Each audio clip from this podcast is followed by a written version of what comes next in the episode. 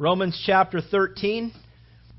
We're going to begin in verse 8 and we're going to read through the rest of the chapter. But before we do, I want to ask a question. Um, if I, here we are talking about football and baseball and sports and what have you, but if I were to come in here and I were to put on a football uniform, um, okay. I'm sorry that I just did that to your to your mind, but you know, uh, but here's the thing: if I if I came in here with a football uniform on, you would say that I am suited up and dressed up to do what? Okay, the smart Alex aside, you know, let's just what would I? Mean, play a game. Play play what? Play football, right? If I came in here in you know a, uh, a, a bulletproof vest, what would you say that I'm suited up for? To rob a place. Well, yeah. no, I hope not to rob a place, but you know, hopefully not to get shot, right? I mean, I mean, if I come in here with a with a bulletproof vest, if like I show up next week with a bulletproof vest, are you going to feel safe? I mean, you know, hey, Pastor Don, how come you got a bulletproof vest on? Uh, no reason.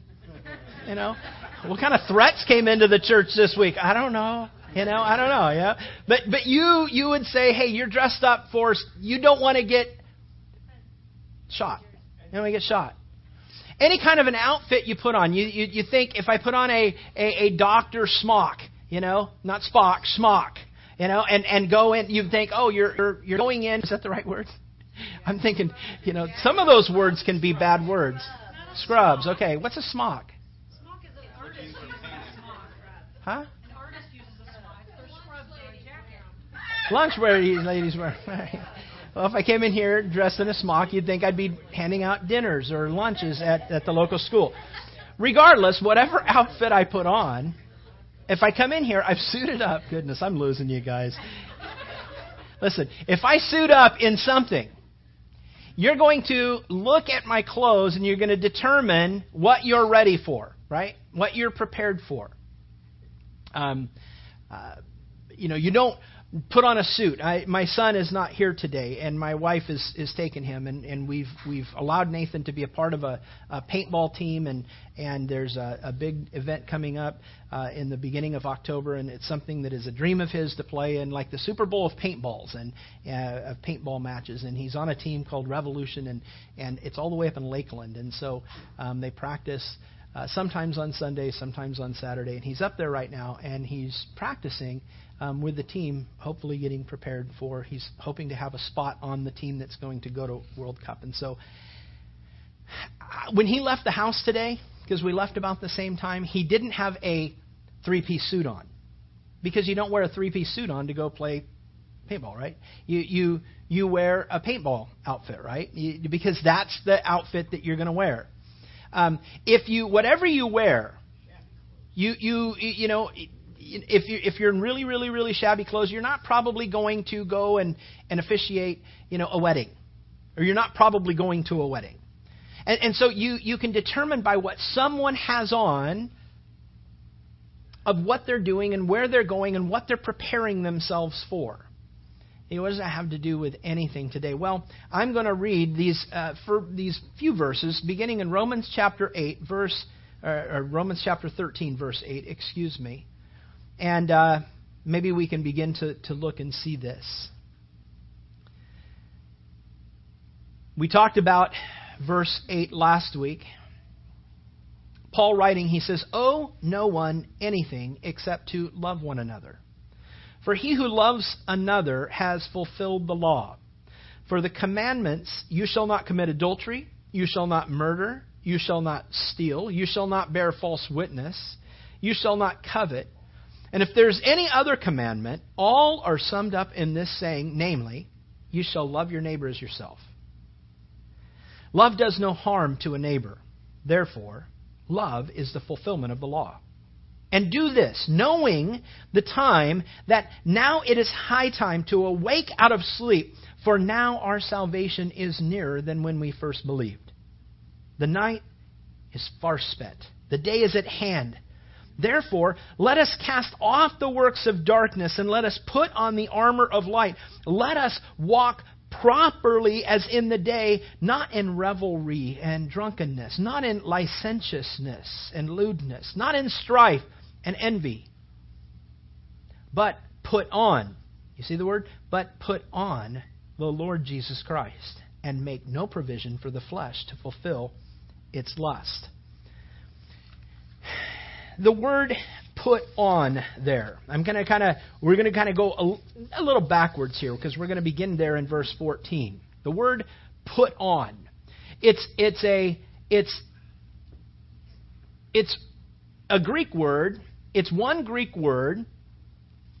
Uh, and the word is enduo, enduo, enduo, and, and that doesn't really mean a whole lot to you. I mean, it doesn't really mean a lot to me. Sometimes Greek words will clue us in or show us the root of where we get maybe an English word, and we will see that here in just a second. But enduo, the Greek word literally means this to put on as in a garment. To put on as on as in a garment, or to cause to get into an to a garment. Now, metaphorically speaking, this putting on, we see there in verse 14, but put on the Lord Jesus Christ. Now, that's a metaphor because you can't unzip Jesus, right? And, and put him on as a coat. You can't do that. You know, he, you can't strap his body to your body, right? You put on Jesus Christ. Now, I think that we all understand this is a metaphor. This is a, this is a metaphor saying, listen, put on the Lord Jesus Christ. Metaphorically speaking, it, it, it's this. It's, it's it's as it's used like as the soul is clothed with the body. It's used as, as a person is endued or finished with a power or a quality of someone or something. It's, it's referring to, in cases in Scripture, of incorruptibility or immorality. Or immortality, not immorality. Okay, we don't want to be clothed with immorality, all right? I did it. I did it. I've I've not done that in the many years I've been preaching, but now I just did it. Um, there was a pastor out in California that that was that was a a, an awesome pastor, but he'd always mix mix up words like this, and uh, and he was talking, and he's a he's a Mexican guy, and he's an awesome pastor, but he's saying, brothers and sisters, we must take off the the mortal, and we must put on immorality. Don't think that works, man. Let's not do it that way. Pastor Chuck, back when he was still alive, he heard that on the radio and he says, Man, I almost ran off the road, dying laughing. I couldn't believe that they didn't at least edit that out, you know, of the radio broadcast that was going all over Southern California at the time. But um, you just have fun with, fun with things like that. But it, it talks about putting on immortality, putting on incorruption Corruption is decay, right? Mortality is life. Immortality is no death or no ending of life. A life that goes on and on and on. It also refers to as one uh, of one who puts on or assumes a new character or a new man. In fact, we'll back up into Ephesians chapter 4. Ephesians chapter 4. I want you to look at that here. Not back up, but go forward. I'm sorry. Uh, Ephesians chapter 4, over just about maybe eighth of an inch of, of pages to your right. Ephesians chapter 4. For context, I'm going to read Paul's words here.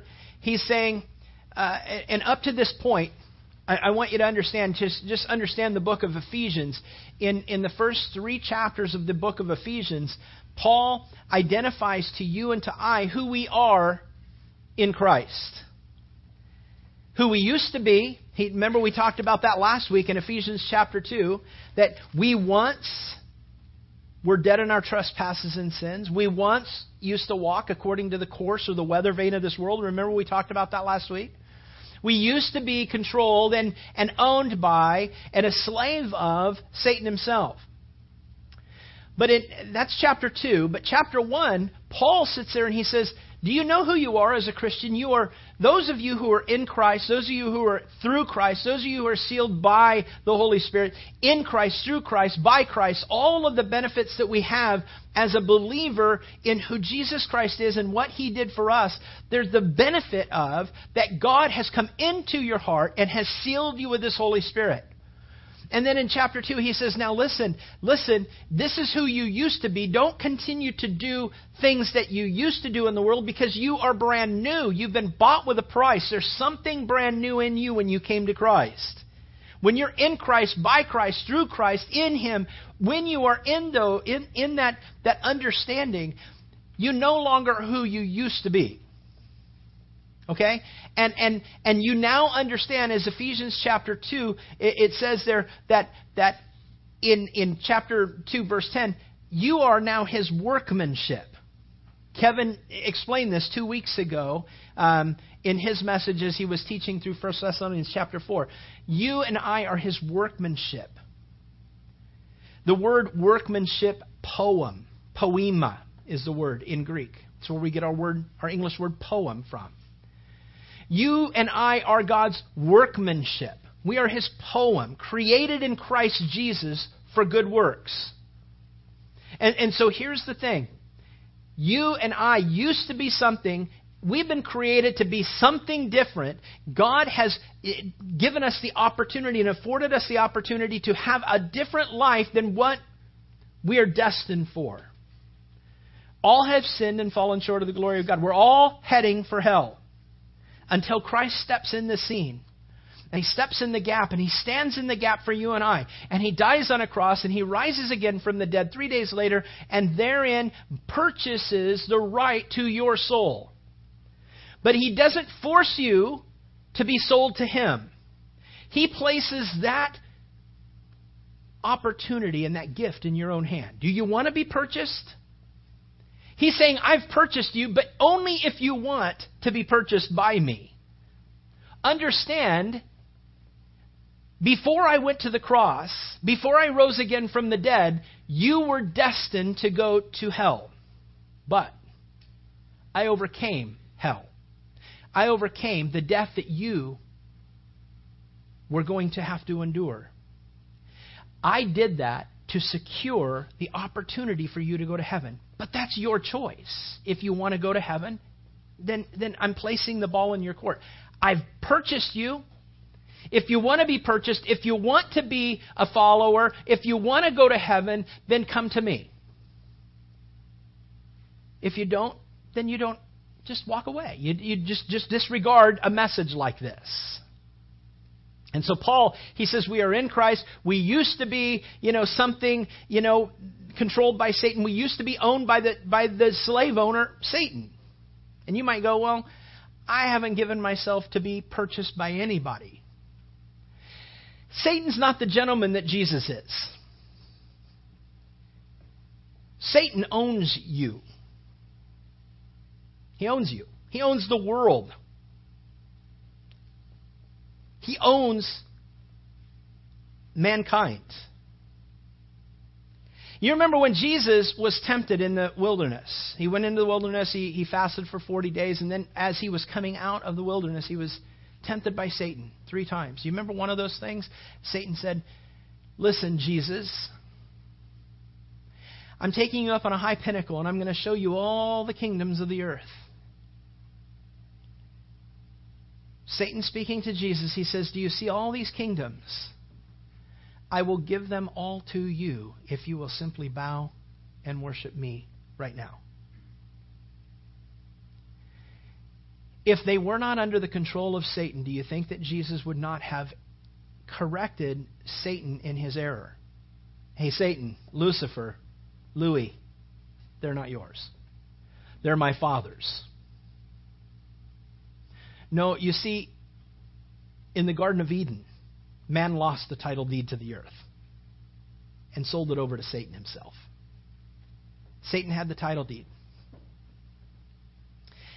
He got it there in the Garden of Eden. And from that point on, mankind was owned by Satan until a purchase could be made by God through an innocent sacrifice. Through Jesus. Perfect and spotless Lamb, Jesus Christ. Now, here's the thing. When he was standing on that pinnacle and Satan says, Do you see all these kingdoms? I would give them to you. I will give them all to you if you will just simply bow down and worship me right now.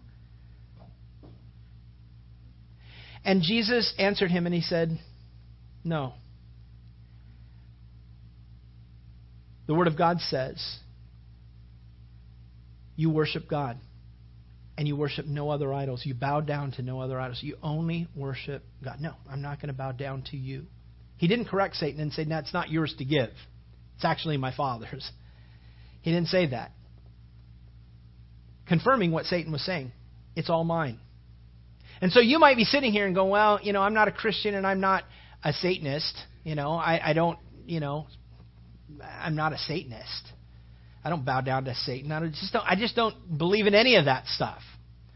Well, you're duped because you are on one team, one or the other. There's there's no middle ground. There's no third team. There's no you know third place to go.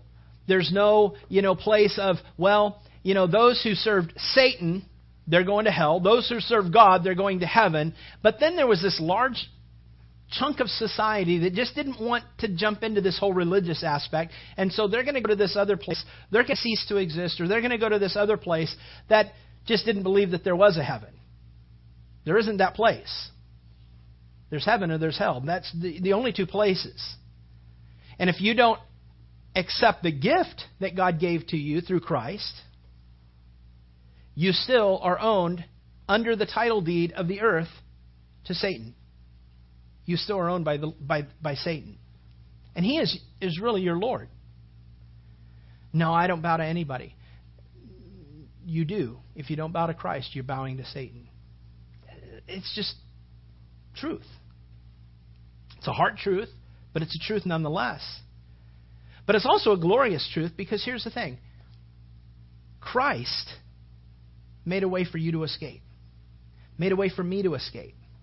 So the glorious truth is I don't have to go to hell. He made a way for me not to go to hell. He made a way for me to go to heaven. In fact, when I come to Him, I recognize that I'm His poem. I am a new man. I'm a new person. Paul talks about it in 2 uh, Corinthians chapter uh, uh, 16. He says, not chapter 16, 2 Corinthians chapter uh, 5, verse 11 or 16. It's one of those. He says, if anyone is in Christ, they're a new creation. Old things have passed away. Behold, all things have become brand new. And so here's the thing when you and I come to Christ, we leave our old life and we come brand new. If anyone is in Christ, he's a new creation. He or she is a new creation. Old things have passed away. Behold, all things have become new. So you have brand new life in front of you when you come to Christ. I come to Christ, I'm brand new in Christ. And so Paul, he's explaining this in Ephesians chapter 1. This is who you are in Christ, through Christ, in Christ, by Christ, for Christ. And then in chapter 2, he says, This is who you used to be. You used to be in the world. You used to be owned by Satan, but God, who is rich in mercy, he purchased you by his blood. And now, by grace, you've been saved through faith. And that's not even of yourself. It is a gift of God, not as a result of your works, lest anyone would boast. We're not going to be in heaven boasting because I'm there because of my works. No, my works mean absolutely nothing. It's the work of Jesus Christ on a cross for me. For you're God's poem created in Christ Jesus for good works. Here's the thing you and I, as a Christian, we've been bought by Christ chapter 3, he goes on and he explains this even further. And as he's doing this, he talks about, you know, the mystery of the church and he's talking about the church. But then he gets into chapter 4 and he culminates chapters 1 through 3 of Ephesians chapters 1 through 3 and he culminates it in chapter 4 verse 1. He says, knowing all of these things, understanding the foundation that I've just left and, and, and led you to understand and, and brought you to understand who we are, who we used to be, he says, I therefore, Paul says in verse 1 of chapter 4, I therefore, the prisoner of the Lord, I beseech you. That word beseech is a word that is, is a strong word for exhortation, or it's a strong word meaning, I beg you, I plead with you. You think I'm passionate? I'm nothing compared to Paul. You think I talk long? Paul talked a lot longer. Here's the thing. He says, I beg you. I'm a, I'm a prisoner of the Lord. I beg you. I plead with you. I exhort you. I beseech you by the mercies of God that you have a walk worthy of the calling with which you were called. You have a walk worthy of the calling with which you were called. And you might be sitting here as a Christian going, well, I don't know what that walk is. I don't know what that means. I don't know what that looks like. Well, that's what we're going to look at here for the next few moments. He goes on in chapter 4 and he's talking about who we're talking about. We're talking about Christ and, and the oneness in, that we have in Christ, the unity that we have in Christ and, and, and who Christ is, and He's the one that's the bestower of gifts and of titles and of positions and of ministries and what have you. It says, you know, uh, in verse 11, He Himself, Jesus Christ, gave some to be apostles, some to be prophets, some to be evangelists, and some to be pastors slash teachers. He's given them to be in this, this gift. There's, there's gifts and callings. He says he's given some to be pastors and teachers for the equipping of the saints. Now, there's, there's something here that sometimes is overlooked by a congregation, and I don't want to overlook this today, and I want you to totally and us to totally understand this today. God gave apostles, prophets, evangelists, pastors, and teachers to equip the saints. That's what I'm doing here right now. So what I'm doing here right now. This last week, I was talking with. Let me work this out in my brain. Not to break any confidences. My wife was speaking to somebody this last week that had been had grown up in church. And the person that she was talking to asked the question So, was Jesus older than David? And she was thinking, okay, wait a minute, this is kind of a trap question.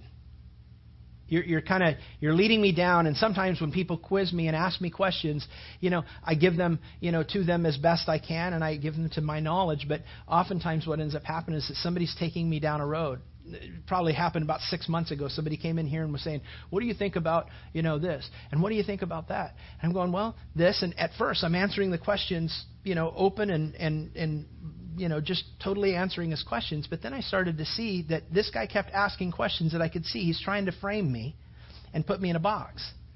And I asked him just point blank. I said, "Hey, instead of trying to put me in a box, why don't you just ask the question that you really want to ask me? What's the question?" and it was about you know pastors being paid. You know, I'm just going, really? Are you in here to just do that? I mean, the guy came once. He kind of was down on pastors being paid and what have you, you know. And I'm like, well, it's not about whether a pastor is paid or not. I, I don't know what, what, what you're trying to gather in this. Is this what you do? You go to church to church to church and talk about pastors being paid?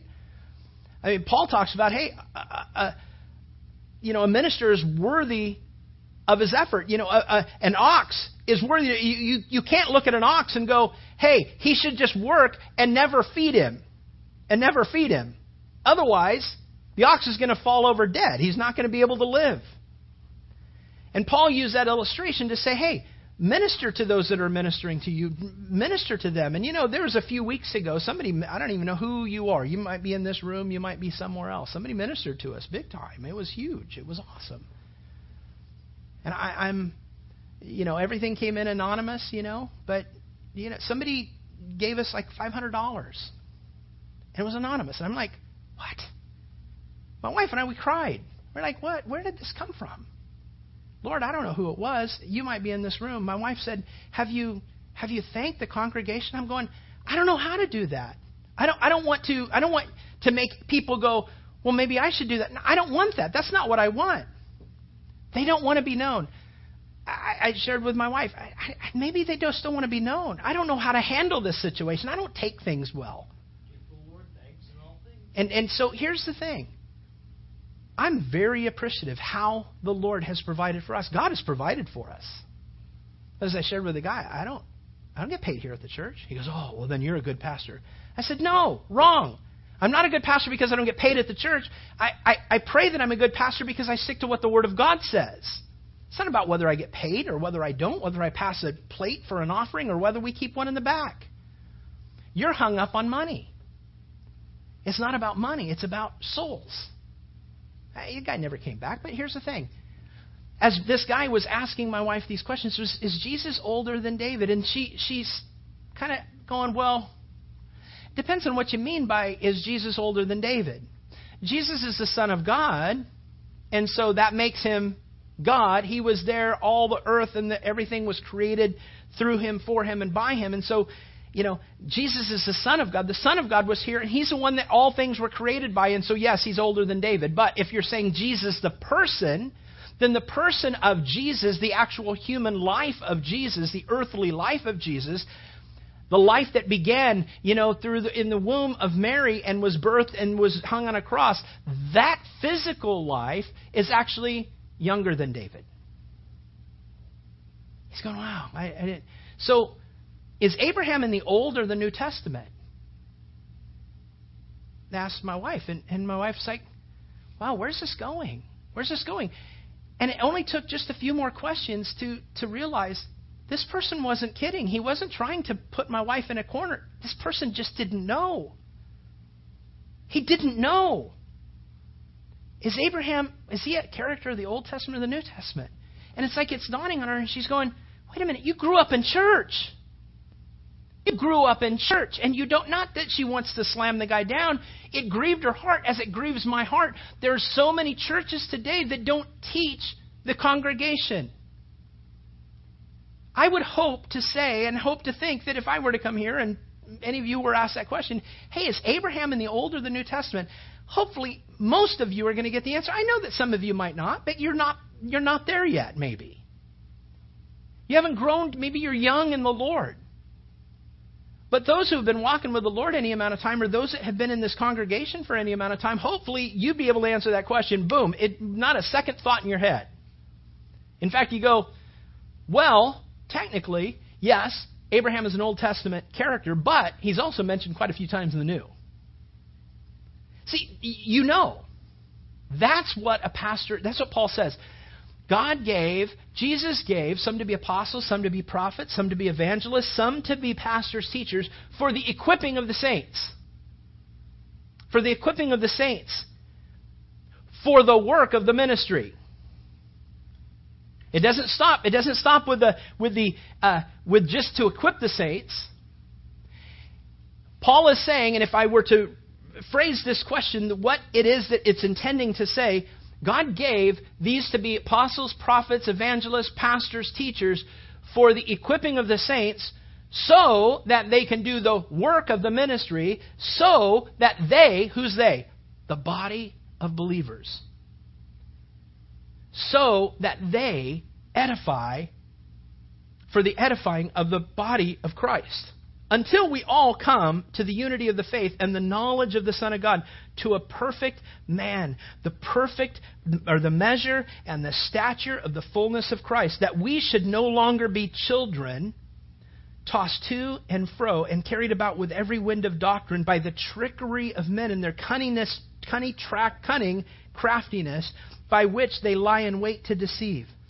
But Paul has a, a, a, lot. He has a mouthful here, so he doesn't even put a period here. He just keeps going. He's going, man. This is this is passionate in my my heart. This is what I want to articulate. Because here's the thing: the people need to be equipped so that they can go and fulfill the ministry, to do to equip them to go out and work the ministry, to do the ministry but that we wouldn't be tossed to and fro. The congregation wouldn't be tossed to and fro like children by every wind of doctrine, by the trickery of men, in the cunning craftiness by which they lie and wait to deceive you. But speaking the truth in love. In love. Not an argument, but in love. That they may grow up in all things into Him who is the head who is Christ, he says. That you grow up in Christ, from whom the whole body, joined and knit together by what every joint supplies, according to the effective working by which every part does its share, it causes growth for the body of the, for the edifying of itself in love. This I say, Paul says, therefore, and testify in the Lord that you should no longer, he's talking to you, he's talking to me, he's talking to the congregation right now, that you should no longer walk as the rest of the Gentiles. You don't walk in the futility that they walk in, the futility of their mind having their understanding darkened, being alienated from the life of God because of the ignorance that is in them, because of the hardening of their heart, who, being past feeling, they've given themselves over to licentiousness. It's the same thing he's saying in Romans chapter 13, verse 8 through 14. They've given themselves over to licentiousness. The word licentiousness is a word which is an interesting word. Licentiousness, if you just kind of look at just the breakdown of the word, it's license. You give yourself license to indulge in every activity that brings you pleasure. You have full, pleasurable license to do anything you want to do. I said earlier that I that some Greek words they lend a support to understand where we get terms from in our own language.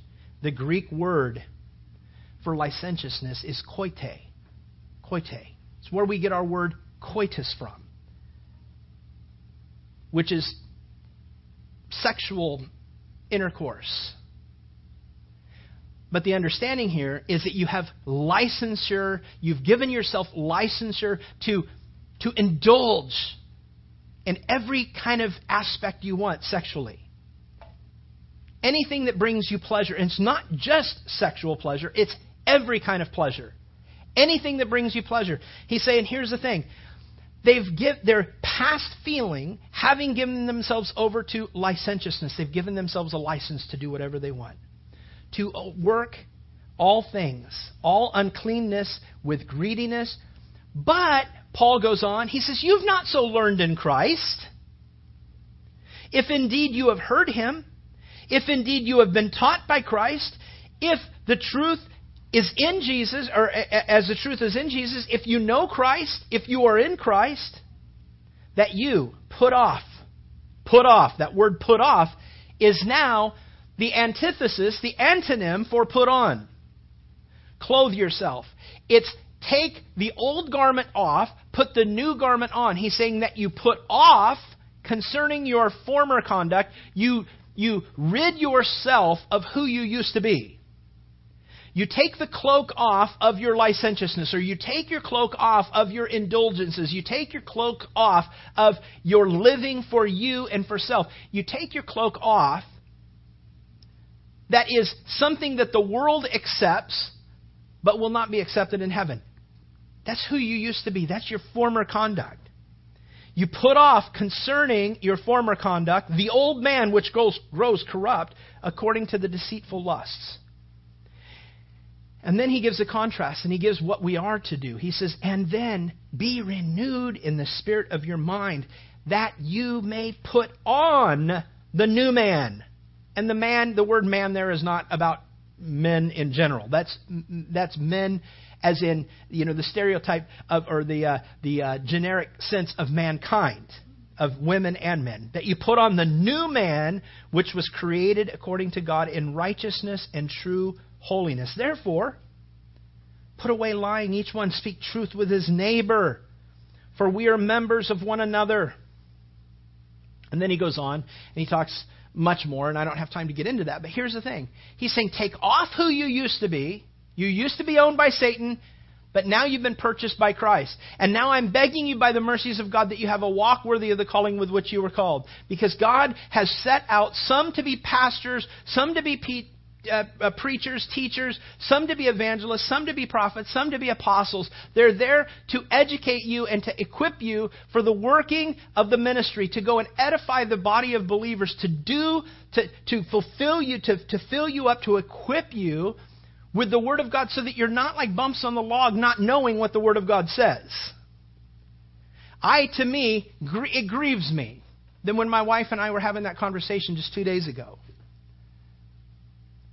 I'm thinking this guy has spent his whole life in church and he doesn't know anything. And I, I'm not naive as to think that there might be some in this room that just don't know. You don't want to know. You're here because you want to just be here in church because it makes you feel good. But church isn't here to just make us feel good. We're here to equip. We're here to grow. We're here to grow. We're here to mature. We're here to, to equip one another so that we can minister in unity in what the Word of God calls us to do, you see. He says, put on that man. That's the man you want to put on, Paul says. And how do you do that? Let's move back to Romans chapter uh, 8 and or 13, excuse me, and we'll finish up. He says, because that's who God's going to use. That's who God's going to use. That's, that's who God desires to minister to and through. It's those who are putting on the new man, who are putting on this new life. Because God has given you the opportunity to not be who you used to be, excuse me, to not be who you used to be, but to now be the man or the woman that He has called you to be.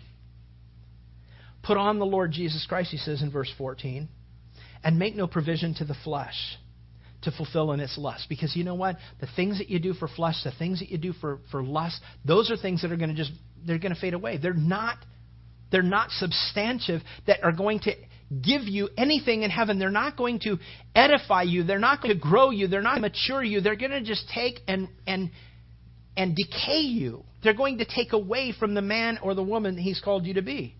And so I'm just going to continue to walk up. He says, Let's walk therefore. In verse 13, I'm, I'm backing up in these verses. Let's walk properly, as in the day, not in revelry or drunkenness, and not in licentiousness or having a license to fulfill all your, your pleasurable desires, not in lewdness, not in strife, and not in envy.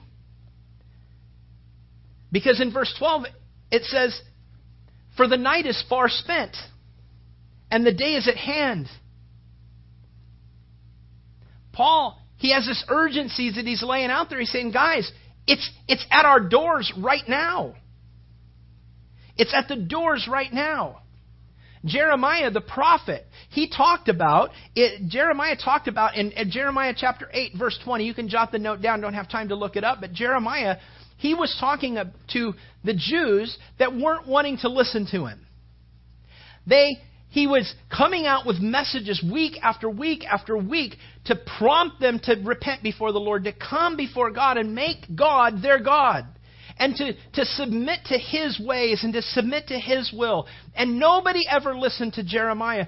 And it caused Jeremiah to become and, and be understood and be known as the weeping prophet because that's all he did. He actually wrote a whole book called Lamentations. he just is crying through the whole book. Nobody's listening. We're living in a day and an age where people's ears are becoming hard. People's ears are becoming much more deaf to Christ. Don't let that be said of you. Don't let that be said of you or your kids or your family or those that are close to you. Don't ever tire. Don't ever get weary in doing good. Don't ever get weary in following Christ. Because here's the thing, guys nothing else matters. Jeremiah, as he was crying out to the people, there towards the end, he's just going, he kind of threw up his hands. He said, Listen, the harvest is past, the summer has ended, and we are not saved. One of the most depressing verses in the Bible. But you know what? That's the day that we're living in right now, guys. Our loved ones, our loved ones are rejecting Christ. They're rejecting Christ hand over fist right now because the world considers Christ to be outdated. Our society wants to reject Christ. But let that not be said of you. Don't let that be said of you. Don't let that be of you. Don't get sucked into the society of what society is saying. It's easy to be entrapped by what society is trying to get us to embrace. And it's filtering into the church. And the next thing you know is it's filtering into the church. Pastors begin to preach in er- or errancy, not inerrancy. They begin to preach errancy from the from the pulpits. They begin to preach blasphemy from the pulpits, and people come in and with a glassy eyed look on their eyes because they're thinking they're in church. They receive what the pastor says and they go out, and that formulates in their mind, in their heart, this spiritual warehouse, this spiritual fabric of their mind that that's who they'll, that's how they'll make decisions from this day forward because that's what the pastor said. It's the reason James says, Let not many of you become teachers, lest you incur a stricter judgment, because people are listening to what you're saying, and people are fashioning their lives after what you say, because you are understood and seen as a spokesman from God. And if you're speaking something that is not of God and they make it the spiritual warehouse of their life, they're going to then go out from here and make decisions that are not of me, but are of the world because you, Pastor, have no backbone. And you're afraid of your congregation. You're afraid of what the society will say to you and think that you're outdated and you're not in it, you know? You're not with the people. You're not, you're not, you know, modern day, man. You're not cutting edge. Who cares about cutting edge? I want Jesus Christ. And I want you to, I want you to know Christ. Because as Paul says, the night is far spent and the day is at hand. We're living in those days. He says in verse 11, I'm backing up and I'm almost done. And do this, knowing that the time, doing, and do this, knowing the time that now it is high time to awake out of sleep, for now our salvation is nearer than when we first believed. You ever think about that? I know there are pastors out there right now that are jumping on the bandwagon that say, hey, I think the rapture is going to be happening around September 23rd. I'm not one of them. I don't know when the rapture is going to happen. And if the rapture does happen on the 23rd, it's not because of, you know, the Shemitah and, you know, the four blood moons and all that kind of thing. Here's the thing. We, we were in here with a leadership meeting a few months ago, and we had a guy pop in. He goes, oh, a church. And he came in, and he was all fired up on blood moons and Shemitah. And I'm thinking, Shemitah? What's Shemitah? And I went and did some studying on it. I'm going, okay, it's interesting stuff. I'm not saying that it's it's you know, completely hogwash or anything, but but Christ hasn't called us to to run after those things. He's called us to run after him.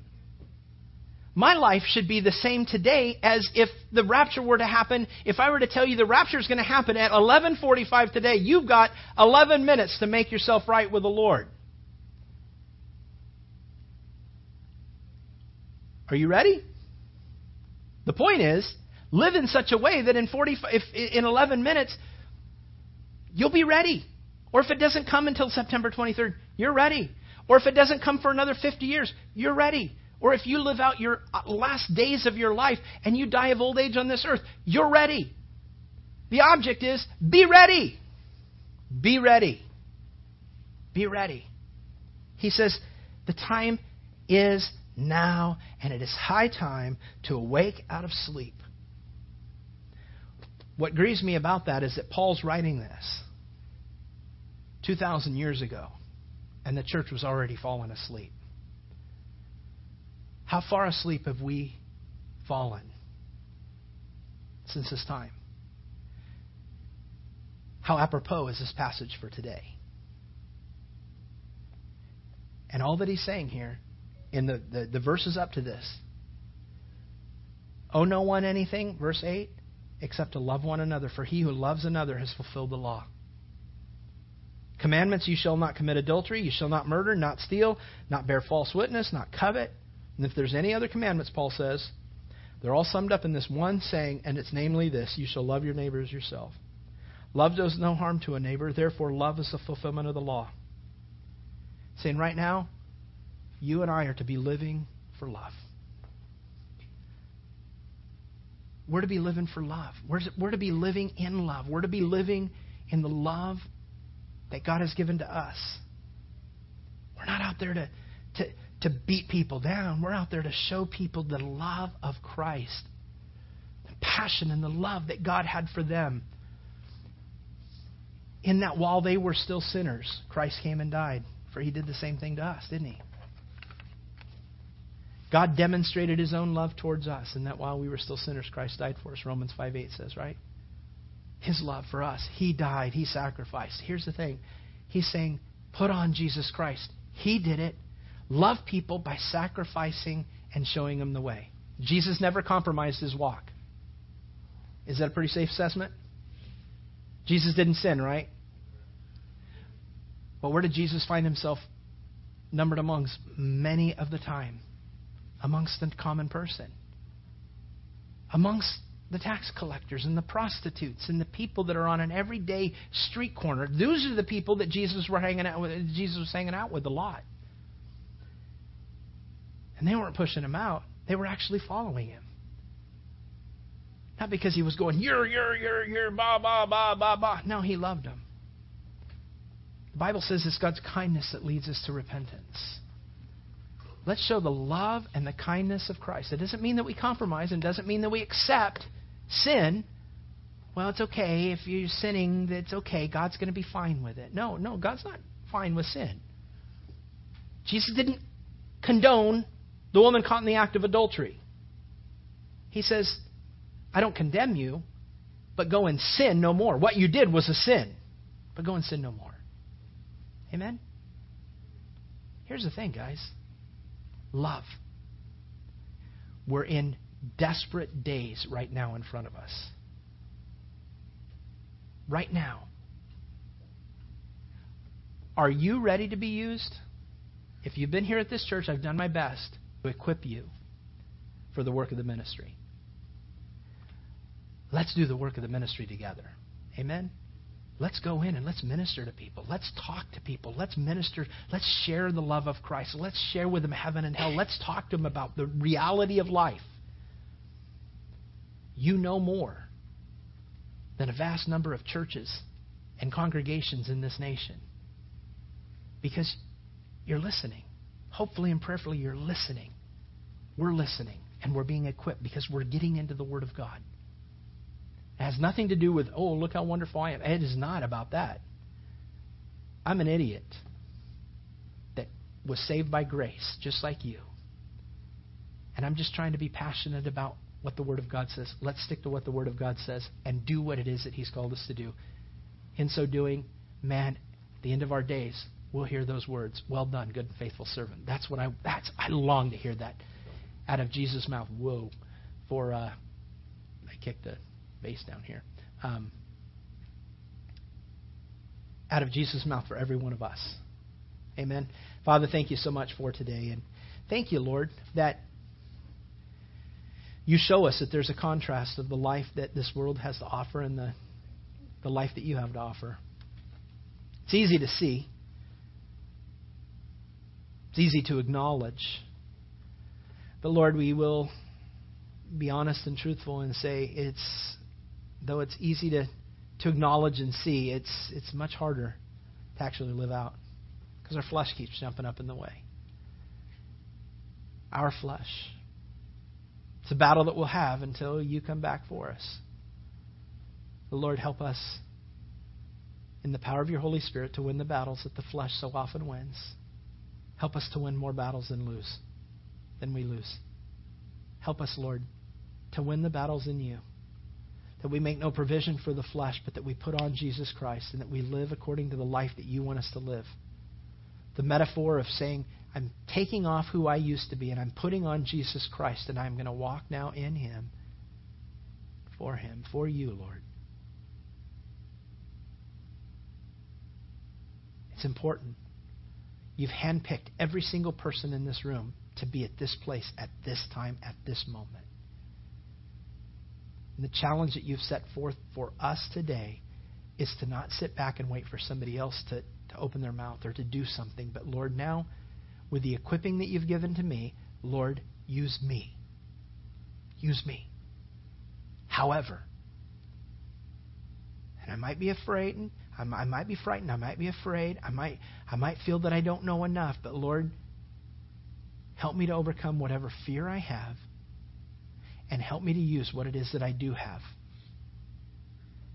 Help me to do what it is that you've called me to do, regardless of what others might think, regardless of what others might say, because I am now from this day forward living for the audience of one, and that's for you. I'm going to live for you.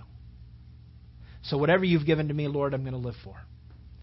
I want to incorporate in my life to be used by you and for you. I want to put on Jesus Christ today. And I want to give you provision to do anything you want to do in my life. That's my prayer, Lord. That's our prayer. Do this work in us by the power of your Holy Spirit, O Lord, and forgive us, Lord, for the life that we've held on to so tightly and cherished so much. Help us to sacrifice it and give it to you. Now, you do with us, as you will. In Jesus' name, amen. Amen.